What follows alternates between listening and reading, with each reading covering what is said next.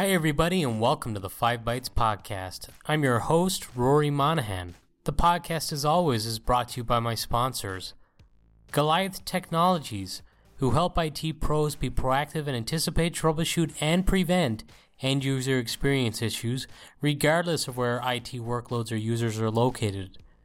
And also by Liquidware, creators of FlexApp, the most feature rich application layering product on the market today. And finally, by PolicyPak Software, who are going to be at both the Ignite the Tour event in Washington, D.C., and the Ignite the Tour event in Chicago. The DC event will be held on February 6th and 7th, and the Chicago event will be held April 15th and 16th. If you're in the area for either of those events, I encourage you to go check it out and check out PolicyPak. And now for some news. This week, VMware unfortunately had a round of layoffs. In their own statement, they suggest it involved a limited number of employees as part of a workforce rebalancing. CRN.com carried a statement from VMware stating, quote, this is part of a regular workforce rebalancing that ensures resources across VMware's global businesses and geographies are aligned with strategic objectives and customer needs. End quote. CRN suggests this number may be in the hundreds. Over on thelayoff.com, which is an anonymous forum for employees to post about layoffs and changes within organizations, they've got a lot of pretty interesting rumors. If you've ever checked out thelayoff.com, it's pretty interesting. You have to take things with a pinch of salt, though, since it is anonymous. But when you see a certain level of activity to a specific company, it can be an indicator that there's like sizable changes going on. And obviously, with the layoffs at VMware and them being public knowledge now, there's some pretty interesting stuff over on the layoff.com about the VMware layoffs. Although you can find plenty of posts where people reply calling out lies. So, again, a massive pinch of salt. Unfortunately, layoffs at this time of year seem to be an annual occurrence at VMware, a company which has over 20,000 employees. One great thing to see when this happens is the outpouring from others in the community, giving words of encouragement and even providing leads for jobs to those who have been affected.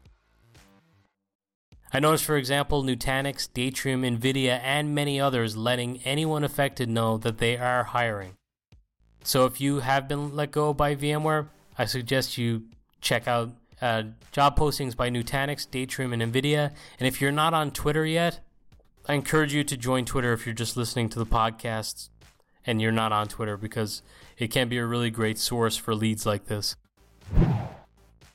Last week, I covered the fact that the last Windows 7 patches ended up breaking wallpapers and wondered out loud if Microsoft would step up and fix this or not since Windows 7 obviously is end of life. Well, it looks like we got the answer. They will be fixing the issue, and you can expect a fix in mid February if you are entitled to extended support. If not, you may be up the river without a paddle. It has been announced that Virginia Rometty will be stepping down as CEO of IBM effective April 6th to be replaced with Arvind Krishna. Rometty will remain the company's executive chairman through the end of the year and will then retire. CNBC.com reported that Red Hat's former CEO is becoming president of the company. Microsoft have released a new version of the Windows Desktop Client, version 1.2.605, and it now allows you to select which displays to use for desktop connections, including with WVD. They fixed issues where the connection settings didn't display the correct available scale factors, fixed an issue with where narrator uh, couldn't read the dialogue shown while the connection initiated, fixed an issue where the wrong username displayed when the Azure Active Directory and, and Active Directory names didn't match. Also fixed an issue that caused the client to stop responding when attaching a headset, plus more. Microsoft also released PowerShell Core version 6.2.4, which doesn't bring much in the way of new capabilities but does have several fixes. You can check out a list of the fixes for yourself. I mean, briefly by looking at the YouTube video version of this episode of the podcast, which is episode 109. and you'll find the link for that on 5bytespodcast.com.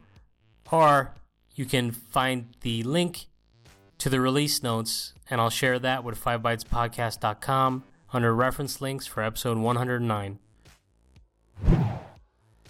LanScan version 6.3.0 has been released, and it includes a new right click menu to open a URL in the browser, as well as gives you the ability to add your own custom URLs for each device. If you're not familiar with LanScan, it's pretty cool. You're able to connect to a network and then scan for other devices on the network and do port scans and a few different cool things. Their app in the App Store for macOS is pretty handy. IGEL Disrupt 2020 was held in Nashville, Tennessee this week. And yes, I did call it IGEL instead of Eagle. It looked like a really great event from what I read online. ControlUp had some very exciting announcements. They now support IGEL devices. Not only can you get much of the great real time data for measuring your end user experience, you can also get your historical data for trending, but you can also even use some of the script based actions that have already been made available to the community specific to IGEL. It includes the ability to quickly get machine details, get a list of assigned profiles, force a reboot or a wake up, and the ability to initiate a shadow terminal, plus the ability to push an update configuration all from within the ControlUp console. CloudJumper were also in attendance talking about the integration of CloudJumper with WVD through IGEL devices. Earlier this week, Harry Labana raised a really great point. With the coronavirus being the biggest story and most immediate global concern right now, it raises the question of how many companies have inadequate strategies to enable remote work for the masses over a sustained period of time. Just a few days after Harry's tweet, interestingly, USNews.com posted an article stating the Alibaba Group and Tencent Holdings Limited asked employees to work from home for a week after the Chinese New Year to try and help limit the spread of the virus. Alibaba employs more than 100,000 people worldwide, and they've requested employees work from home across all of their divisions, including workers in Hong Kong, Taiwan, and Macau, as well as in mainland China. So it's interesting to see how remote work capabilities are being used toward business continuity, and obviously with a lot of the doomsday scenarios around these types of superbugs, it'd be very smart for organizations to be able to quickly adapt to a remote work strategy. ZDNet have shared a table listing antivirus manufacturers and their current support plans for Windows 7.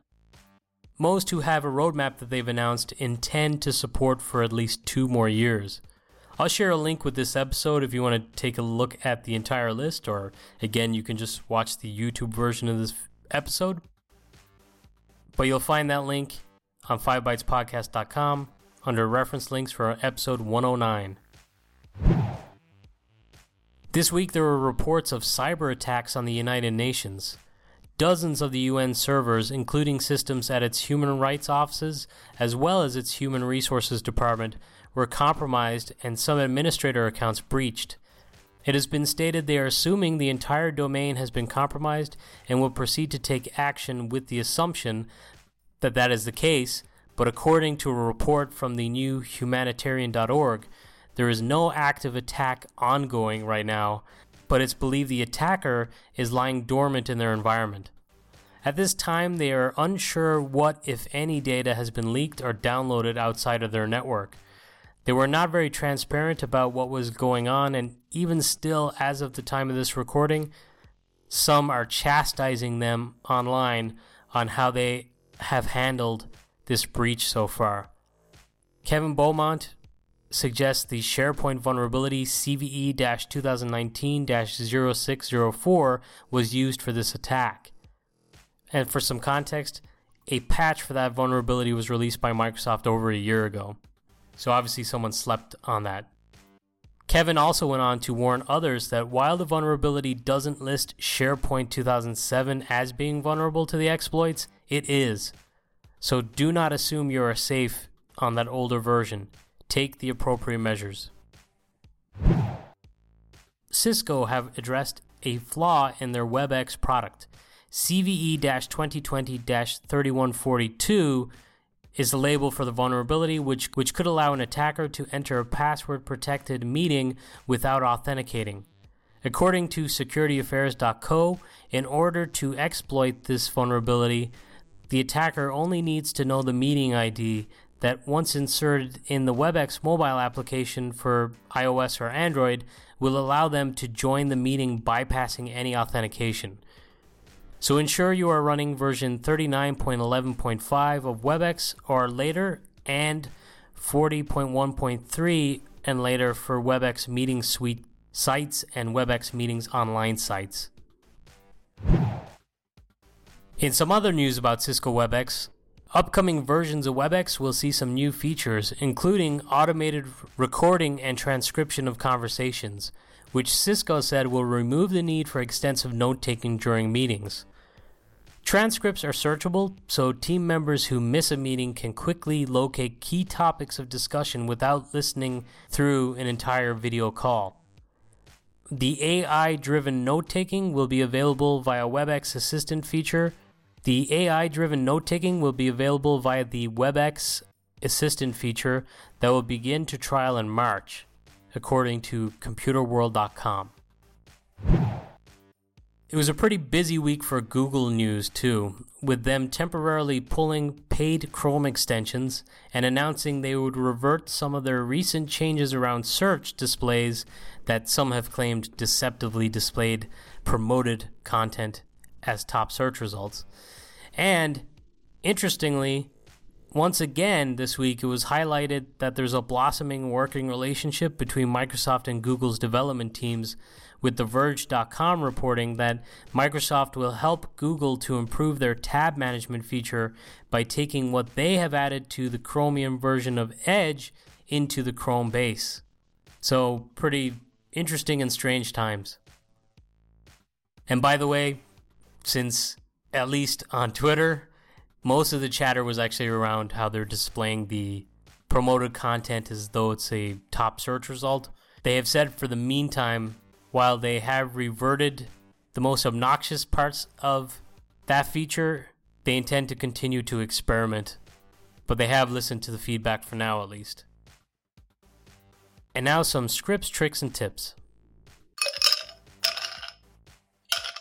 Andreas Nick shared a cool PowerShell module called AppV Forcelets that allows you to extract data from within the .appv file. If you're familiar with AppV, you'll know there's quite a lot of information contained within the configuration XML files that are then contained within that .appv file.